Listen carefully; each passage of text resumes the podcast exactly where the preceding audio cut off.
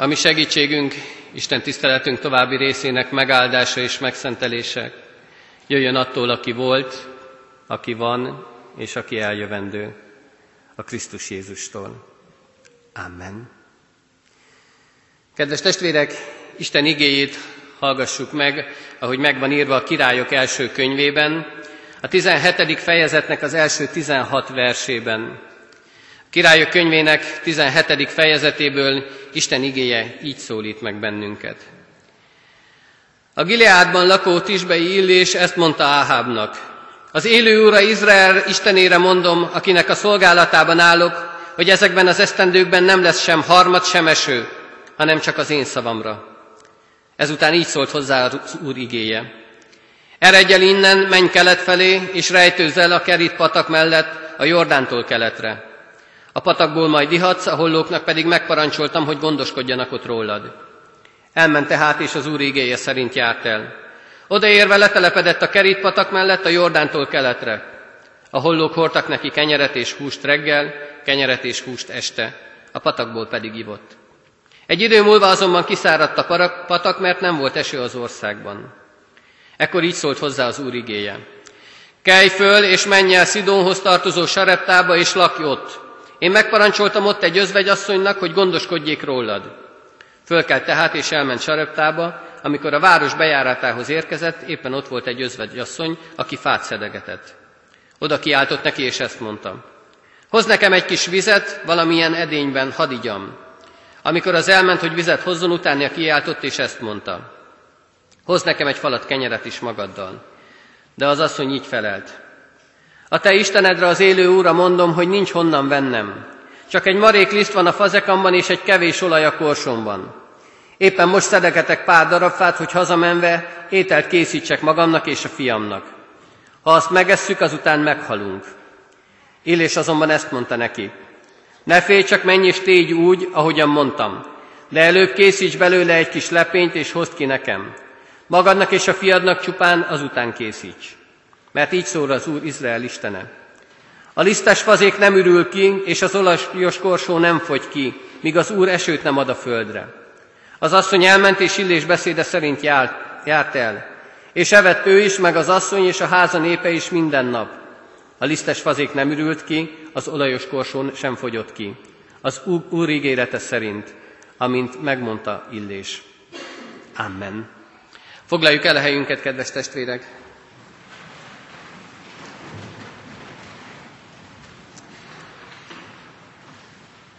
Kedves testvérek, akkor, amikor olyan dolgok történnek az életünkben, amiről nem, amit nem tudunk megmagyarázni, amiről nem tudjuk, hogy miért van ez így, miért történnek ezek a dolgok így, akkor általában két dolog jut eszünkbe. Az egyik az, hogy hát valahogy talán véletlenül így alakultak a dolgok, a sors keze, ahogy szokták mondani, vagy talán a szerencse, de másrésztről sokszor elgondolkozunk rajta, hogy talán ez a gondviselés.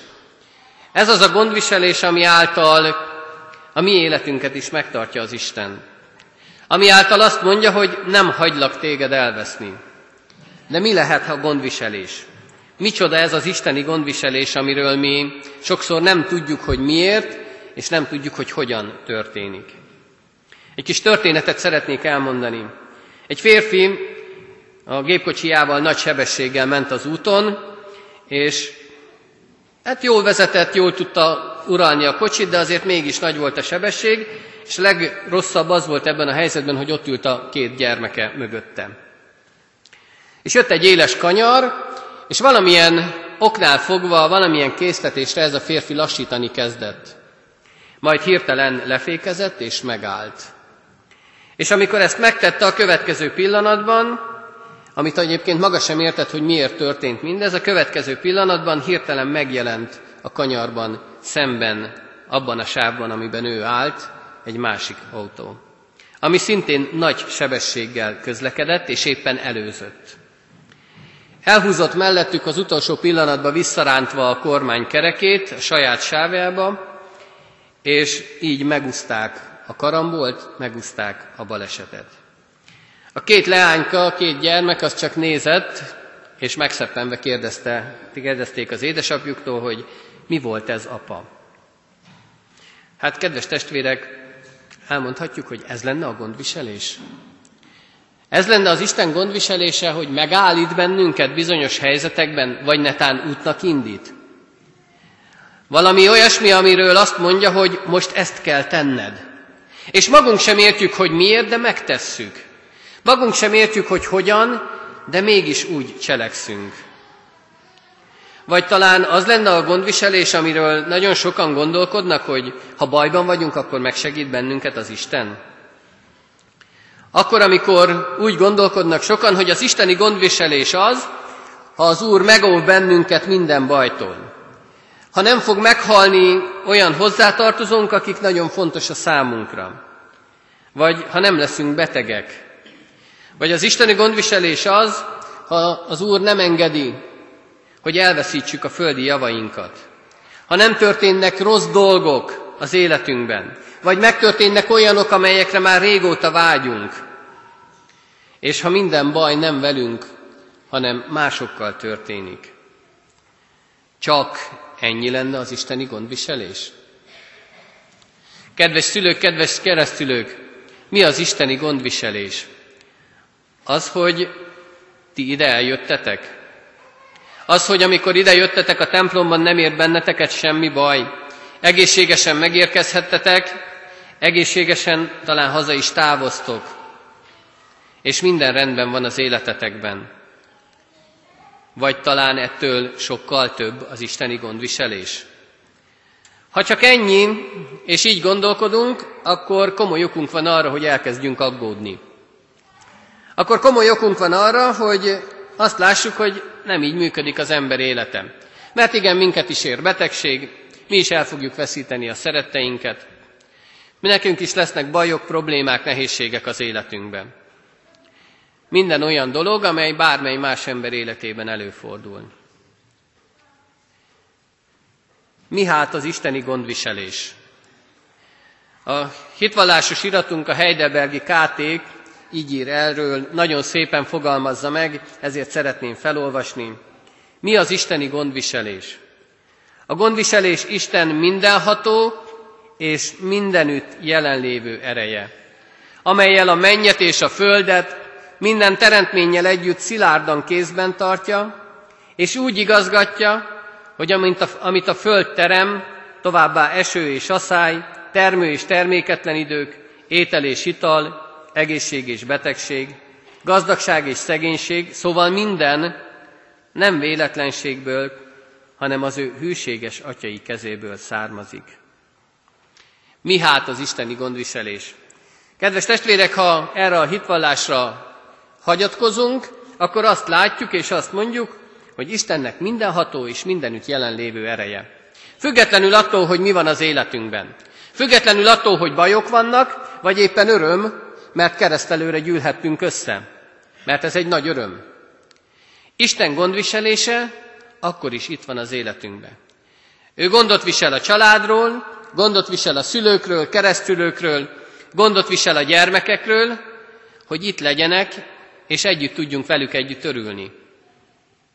Itt legyenek, és a két gyermek befogadtassék a keresztény anyaszent egyházban. Isten mindenütt ott van és mindenható az ő ereje. Mert megtehette volna azt is, hogy valami problémával sújt bennünket. Hogy ne tudjunk most eljönni. Betegségünk legyen, megfázunk. De ő nem ezt akarta. Az ő, ő gondviselése ide vezetett bennünket. Ide vezette ezt a két családot, és ide vezetett mindannyiunkat, akik most itt vagyunk. Mert ő mindenható, és mindenütt jelenlévő erővel bír és ezt az erőt felhasználja az ő gondviseléséhez. És ez az ige, amelyet most itt hallottunk a királyok első könyvéből, ezt támasztja alá. Azt mondja, hogy az Isten mindenütt ott van. Illést küldi ide, küldi oda, és azt látjuk, hogy Isten ott van. Nem csak az elküldésnél van ott, hanem megy illéssel, és kíséri őt. Bárhova is küldi, ő mindig ott van vele. És azt látjuk, hogy ebben a történetben ott van a lisztes fazék, ott van az olajos korsó, amelyben már éppen, hogy csak alig van valamennyi, és mégsem fogy ki. A lisztes fazék és az olaj, az fontos volt. És az Isten azt mondta, hogy akkor ez kell. Most ebben mutatom meg az én gondviselésemet. Ha a földi szabályok szerint nézzük ezt a történetet, akkor ennek a családnak már régen éhen kellett volna halnia. Mert nem volt segítségük, nem volt mit enniük. Számunkra, 21. ember számára valahogy ez nem logikus, ami itt történik. Kedves testvérek, az Isten nem a mi logikánk szerint működik. Honnan adja ezt? Hogyan adja ezt? Ezt csak ő tudja. Isten megteremtette ezt a világot, és pontosan tudja, hogy mit, hogyan teremtett, és mit miért teremtett úgy. Sőt, pontosan ismeri annak működését is, mert ő alkotta olyanra, amilyen. Ő irányítja, és ő az, ami, aki tud bármin változtatni ebben a világban. Tud változtatni a dolgokon is. És úgy tud változtatni rajta, hogy nagyon sokszor mi el sem tudjuk képzelni azt. Olyan, talán ha egy kicsit a mai helyzethez akarnánk hasonlítani, olyan, mint egy informatikus programozó. Megalkot egy programot, ismeri minden csinyát, binyát, és tudja azt, ha kérnek tőle valamit, hogy ez így nem jól működik, azt szeretnénk egy kis változtatást, akkor tudja, hogy mihez kell nyúlni, és tudja, hogy hogyan lehet változtatni rajta. Tudjuk, hogy minden hasonlat sántít egy picit, mint ahogy ez is, de valahogy így képzelhetjük el. Az Isten megalkotta ezt a világot, megalkotott benne mindent, és tudja, hogy hová kell nyúlni, ha valamin változtatni akar.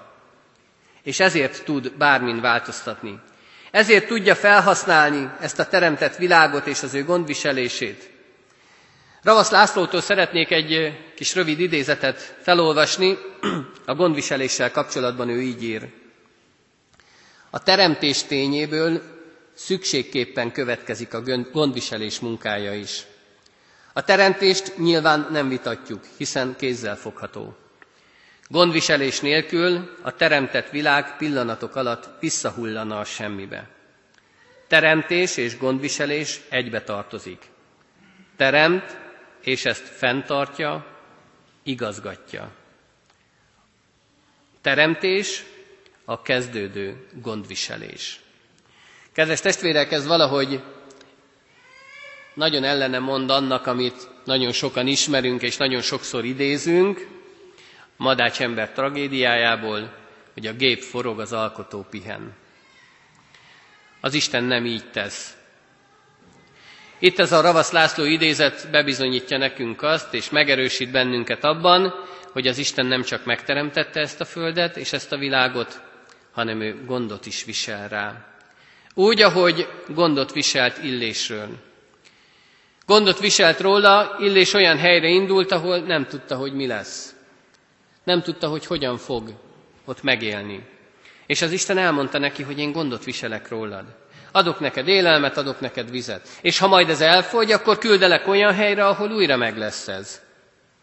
És amikor olvassuk a Szentírást, itt ezt a történetet, akkor azt mondjuk, hogy hát most az Isten kiküldi élést a pusztába, és a madarak által, a hollók által fogja táplálni.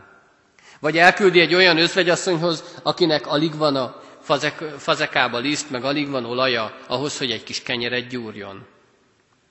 Hát miért ilyen helyre küldi az Isten? Mert az Isten tudja nagyon jól, hogy ő neki ott van a helye. És tudja nagyon jól az Isten, hogy ő ott is gondot tud viselni rólam.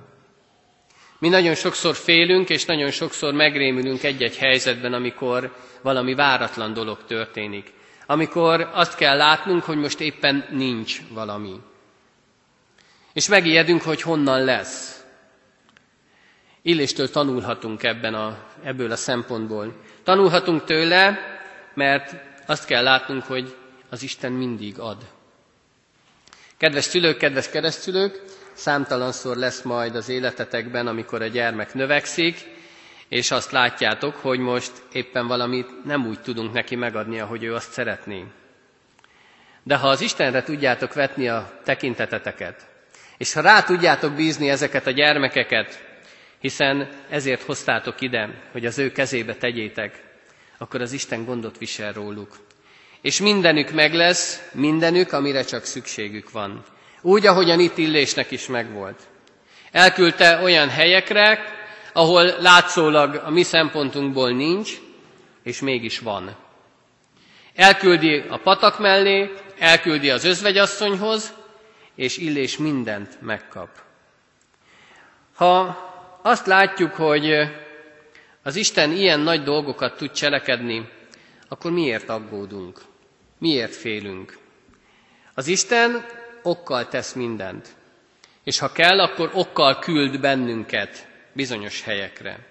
Azt mondja Illésnek is, hogy eleget voltál itt a kerítpatak mellett, most már kelj föl, és menj el Szidonhoz, a Szidonhoz tartozó sareptába, és lakj ott.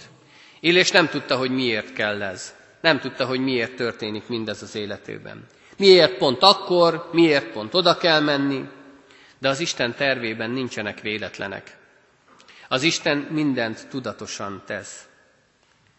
Illés az asszony által kaphatott ételt, és ha tovább olvassuk ezt a történetet, akkor megtudjuk, hogy az asszony is kap sok mindent. Egyrészt tele lesz a fazék lisztelés olajjal, másrészt pedig a fia életét is visszakapja. De mindenről az elején még semmi, egyikük sem sejt semmit.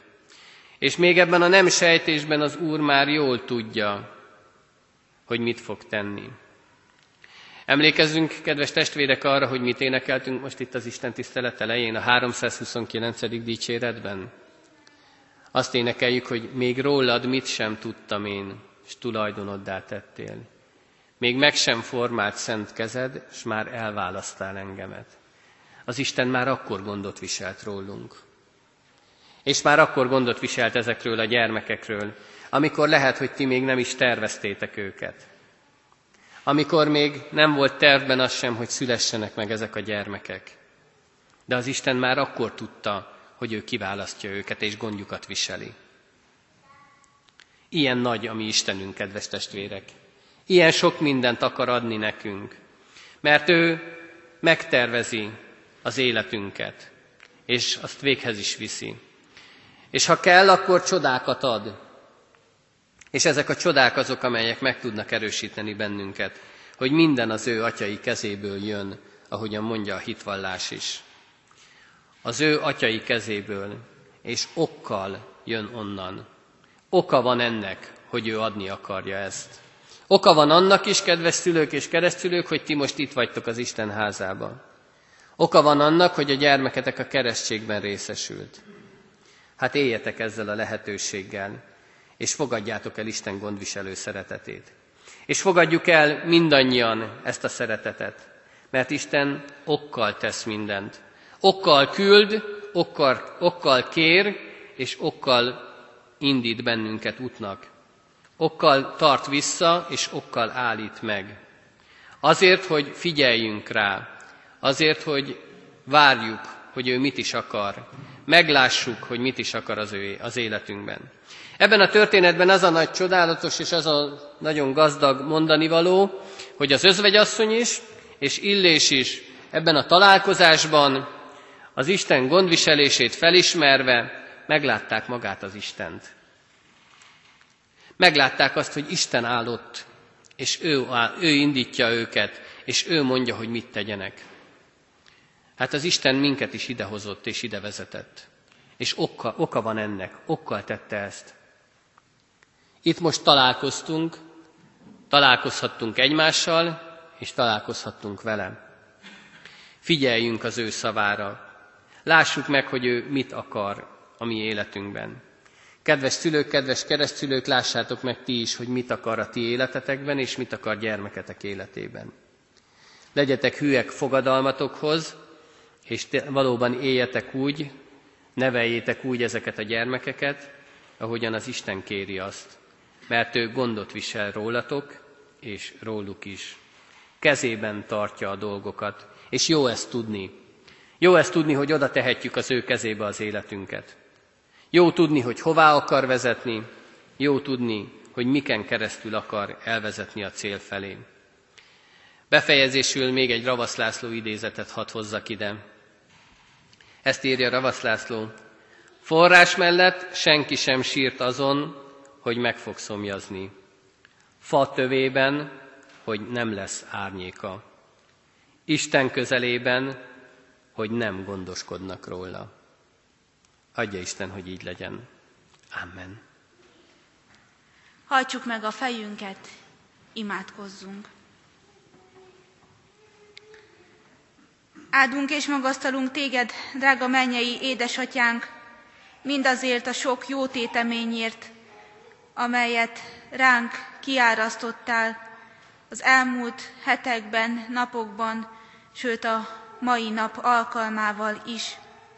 Kiváltképpen köszönjük meg most neked azt, hogy minket a szent vendégségben részesítettél kegyelmesen, és ezáltal bűneink bocsánata és az örök élet felől is bizonyossá tettél bennünket. Kérünk, Urunk, hogy segíts megtartani a mi ígéretünket és fogadásunkat, hogy valóban kegyelmedért neked szentelhessük a mi életünket, és valóban csak is a te dicsőségedre éljünk. Hálát adunk neked, mennyei édesatyánk azért is, hogy a szent vendégségben veled is jobban közösségbe kerülhettünk, hozzád is jobban közelebb kerülhettünk. És köszönjük azt is, hogy ezáltal egymáshoz is közelebb kerülhettünk, mint testvérek, mint a te kiválasztott gyermekeid. Kérünk, hogy azt a szeretetet, amit naponként megtapasztaltunk az életünkbe, és amit most is közösen átélhettünk, tudjuk továbbadni a körülöttünk lévőknek, mindazokkal, akikkel az elkövetkezendő időkben találkozni fogunk.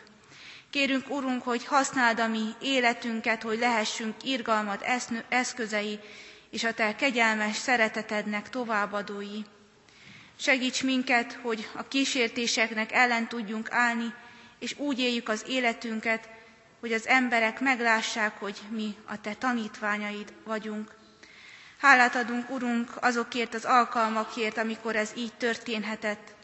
Hálát adunk, hogy gyülekezetünk tagjai oly sok helyen adhatnak hírt rólad, hiszen oly sok alkalmat teremtesz a számunkra.